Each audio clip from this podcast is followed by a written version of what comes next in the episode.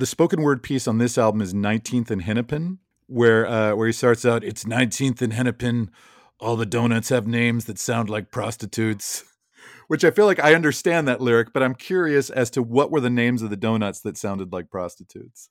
There was one that was just called uh, coconut cone. Okay. there was one that was it was called a raunchy strawberry. Raunchy strawberry. Okay. Mm-hmm. That does sound like a prostitute's name, yeah. And there was um, something called a chlamydia cone. And that was an ice cream. That was a donut and ice cream mixture. It was not ordered very much. No, I wouldn't order chlamydia cone. I want to look at it, but I don't want to lick it. Ugh. You're listening to part two of a two part conversation between Craig Cackowski, a fan of Tom Waits, and Tamara Federici, producer of Every Band Ever, already in progress. Probably the best known song on the album, it would not be the Tom Waits version. It would be Downtown Train, which was covered by Rod Stewart. Did you also do the Rod Stewart version? I did. And I- what, what was the difference between working with Tom or working with Rod? Oh my god. Rod is mostly ladies' legs. He's mostly made up of ladies' legs, I feel like. Like anything he does, any an album he makes, there's always a like a pair of ladies' legs and high heels. And I feel like in his soul, his soul parts are just ladies' legs and black high heels. And um for me, that's you know, when we were making that uh, his version of um, Downtown Train, that's that's the vibe I get. Is it's he can be singing anything and it's all going to go back to like him in a with his uh you know tie off sitting down with some legs behind him that's he just sounds like that to me even downtown train so i was thrilled about tom waits version i feel like that's a really uh you know for me personally that's more my style Now Tom Waits did it first though, right? Or or what's what's the order of that? Because I feel like I knew Mm. it, this might have been that I discovered Rain Dogs after the Rod Stewart version had come out, and then I was so surprised to hear it uh, in Tom Waits' voice because it's it's so different, but clearly the same song. I think it's the way that you're saying, um, but I I, I change I, I mix up my timelines a lot, so I wouldn't be surprised if it was the other way. But I, I do think it's I think Rod Stewart originated it, and then it was Tom Waits. But it doesn't it doesn't it kind of doesn't make a difference to me. It doesn't So- matter. Yeah, It doesn't matter. right. And th- there's one other rock icon who I'm curious about who does appear on Rain Dogs as well, which is like he uh, he plays guitar and sings backup on a couple songs. Keith Richards. I know. I couldn't believe that. I mean, like I made a call, but I didn't think he was actually gonna come. I mean, that's so. because you knew him from you knew him from producing Stones albums. Right. Yeah. And I, I just thought they might get along because they have some sort of like Tom Waits is so. uh uh Let me talk to the stapler. Let's see. Let's you know he's kind of just in a in his own place about. Uh, you know, I will be uh, anointed with this song uh, at the right moment. So why don't we go ahead and have rehearsal and I'll be crap, but then sometime halfway through, it's really going to kick in and it'll be amazing. And even if we stop the lyrics halfway through, uh, that's going to be great. And so Keith Richards, sort of musically, is a little bit like not jingly jangly, but you know, you can see him being a little like uh, fluid, like a fluid thinker, I guess. So um, yeah, that was really fun. They, you know, I mean, I can talk a little bit about that. Was um, they just like, you know, like those maracas that they have in um, in uh, like kids, like kindergartens or something. They they Sure, actually didn't say it. They never said hello. children's maracas. Children's they're smaller. maracas. They're smaller, They're smaller. than than full size maracas. a little higher maybe too. hmm Smaller beans inside, but um, What kind of beans? Uh, I think those are little pintos, baby pintos. Little But pintos. Okay. I'm only doing it by ear. I haven't seen it by sight because they they hide them in there. I would be um, worried that if Tom Waits had a maraca, he'd want to crack it open to get to the beans. Yeah, that's a great point. I I think it didn't happen that he didn't think of it in that moment, and they just Okay. They didn't say hello. They said hello through the maracas, and they were shaking them in the offbeats. You know, like da da da da da da da da da da and then they just shook them back and forth at each other for a long time. uh, we took a break. We went out to have dinner. We came back, and they were still shaking them at each other. And then they finally said, "Oh, hello," and then they started working together. So that was So- magical uh, until So you know, Tom and Keith just communicated via maracas for hours at a time. they're more physical uh, collaborators than than you know wordsmiths. I think. Well, I mean, not wordsmiths. Um, you know, than uh, intellectual verbal uh, verbal people only. So there, there's 19 tracks on the album. Was there stuff that you cut as well? he wanted to put a jingle on the album, which was weird in the middle of all of these songs. He Like a commercial jingle? Yeah. For what? Yeah. Uh, I think it was for it was for Belks. Which is a defunct department store. It, w- it would have been active at the time, right? Right, right. Yeah, it was a jingle for Belks, and it was sort of like, what do you? This doesn't match. This doesn't match anything that we have. Secondly, it's a commercial that nobody asked you to write. And um, I mean, he could probably fill another album with jingles nobody asked him to write. So- Was he hoping to get a deal with Belks? I, I'm not sure what he was going for. I think he just artistically was inspired by Belks, um, which nobody has been. He might be the only person inspired by Belks, but he kind of weirded out himself a little bit. It was, it was like, why are they shopping in there? It might have been like So that. it was similar to what's he building in there? right, which he had already right. He had that already in his pocket, and he was like, "Why are they shopping in there?" I mean, he didn't I say feel like that's whispery. that's not a great endorsement for Belks of why are they shopping in there? it's more of an indictment. Yeah. Maybe he's curious. He's a lurker. It's a lurking song. So that's always got to be a difficult conversation then as a producer when an artist wants a track on the album and you know it's not right and you have to talk them out of it.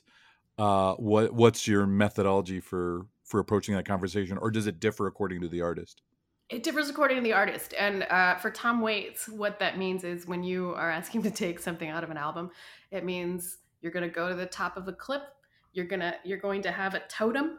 You're going to toss it over that cliff, and you're going to say goodbye to it together as he slowly plays the accordion. Okay, so as long as there's a ceremonial disposing of the track, that he's cool with it. Right. One time we tied a cassette to a pigeon and just let it fly away. Wow. And that's how we get stuff to, that's how we choose what the final tracks are. Some things have to go. Awesome. Well, uh, how how was Tom uh, satisfied with the, the the final version of the album? He really liked it, uh, but he doesn't show his appreciation outright. You know, you just find you find a flower on your doorstep for like twelve days, and then um, you know, you know that you did a good job. Awesome. But let me let me ask you something. What is your what um I don't know what what when you were the age that you were when you were listening to this album, um, what drew you in about this? What was the most exciting part of hearing of hearing this? I mean, it's it's partially the uniqueness of his voice, like that that gravelly voice. Like I think is an instant turnoff for so many people. Like you hear ten seconds of Tom Waits, and and a lot of people are going to be out already. But I was kind of drawn in. The first track I remember hearing by him, well, MTV used to play the video for "In the Neighborhood," which was like really weird and black and white, and like it just it didn't feel like a real song. Like and so I was kind of put off by it. And then I was in college, and I remember hearing, uh, I think it's called "I'll Be Gone," which is a song from Frank's Wild Years.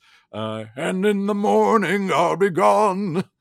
Uh, and I thought it, it sounded so cool and weird, and is it as if it was from another era entirely. So I started to become a fan, like based on that, and then so I think Frank's Wild Years is the first one I got then swordfish trombones then eventually rain dogs and uh and i've i've stayed pretty pretty on top of his stuff since then.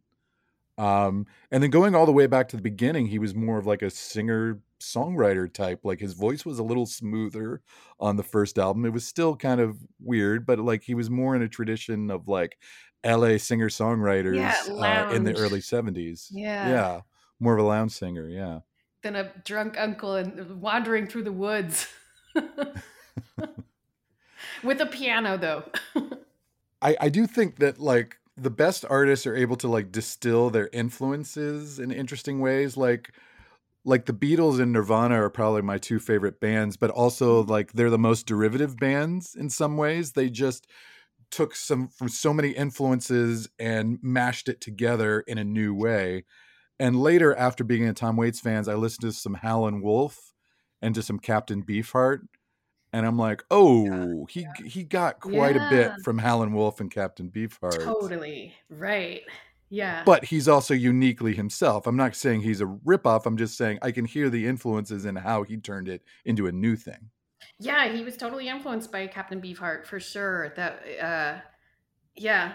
I, I think I tried to get into Captain Beefheart and he's sort of um He's even harder than Tom Waits. he is much. But I kept trying. Like he's you know, I mean I definitely, you know, we we did some stuff together, but it was sort of I really wanted to be that cool and I couldn't I couldn't get there quite. So, you know. That's got to be an awkward conversation. As the go to producer for everyone, there must be artists who want to work with you. And then, you know, you know of like, I'm not really into what you do, man. But like, let's work together. Right. I'll I'll find the place. Like unless they are uh you know, unless something has been violated, I'll I'll work with them. In other words, like uh Emmett Otter Jugtown band, I won't work with, you know, I won't work with animals. And I won't work with uh, you know, awful animals who are mean to people. And I learned my lesson and I'm not doing that. So Oh, so you're thinking of the River Bottom Nightmare Band specifically. yes. Yes, yes, yes. Thank you. Um, because that Because Emmett, Emmett and his band are pretty right. sweet and they just play jugs. But I think the River Bottom Nightmare Band is particularly. Uh, they're it's, egregious. it's the meanest animals in the swamp. Indeed. I mean, and they're also a Christmas band. And I, uh, if you only play once a year, I feel like that's weird. And I should have, I should have seen that coming. And also, a snake in a band is, that's not good. That's not good. Right, because you're going to have to have a bowl of water for the snake to uh, to to swim in It's a uh, lot. for the you know. So there's a lot in the writer when you when you take that show on the road. I guess that checks lot. like all of your negatives, right? Animals, meanness, and Christmas. Well, I mean, if they played other times during the year, and then additionally at Christmas, but also they're jerks, they're unprofessional, they're mean to Emmett Otter. Like, no, no. So I will not work with them again. Like, so those things are you have to set a precedent for me to be like, no, no more. But Yeah, I think boundaries boundaries are important. yeah, and rock has a hard time with boundaries. I feel like. Greg, Greg, because you have such a great voice, and I, I'm wondering if you could sing.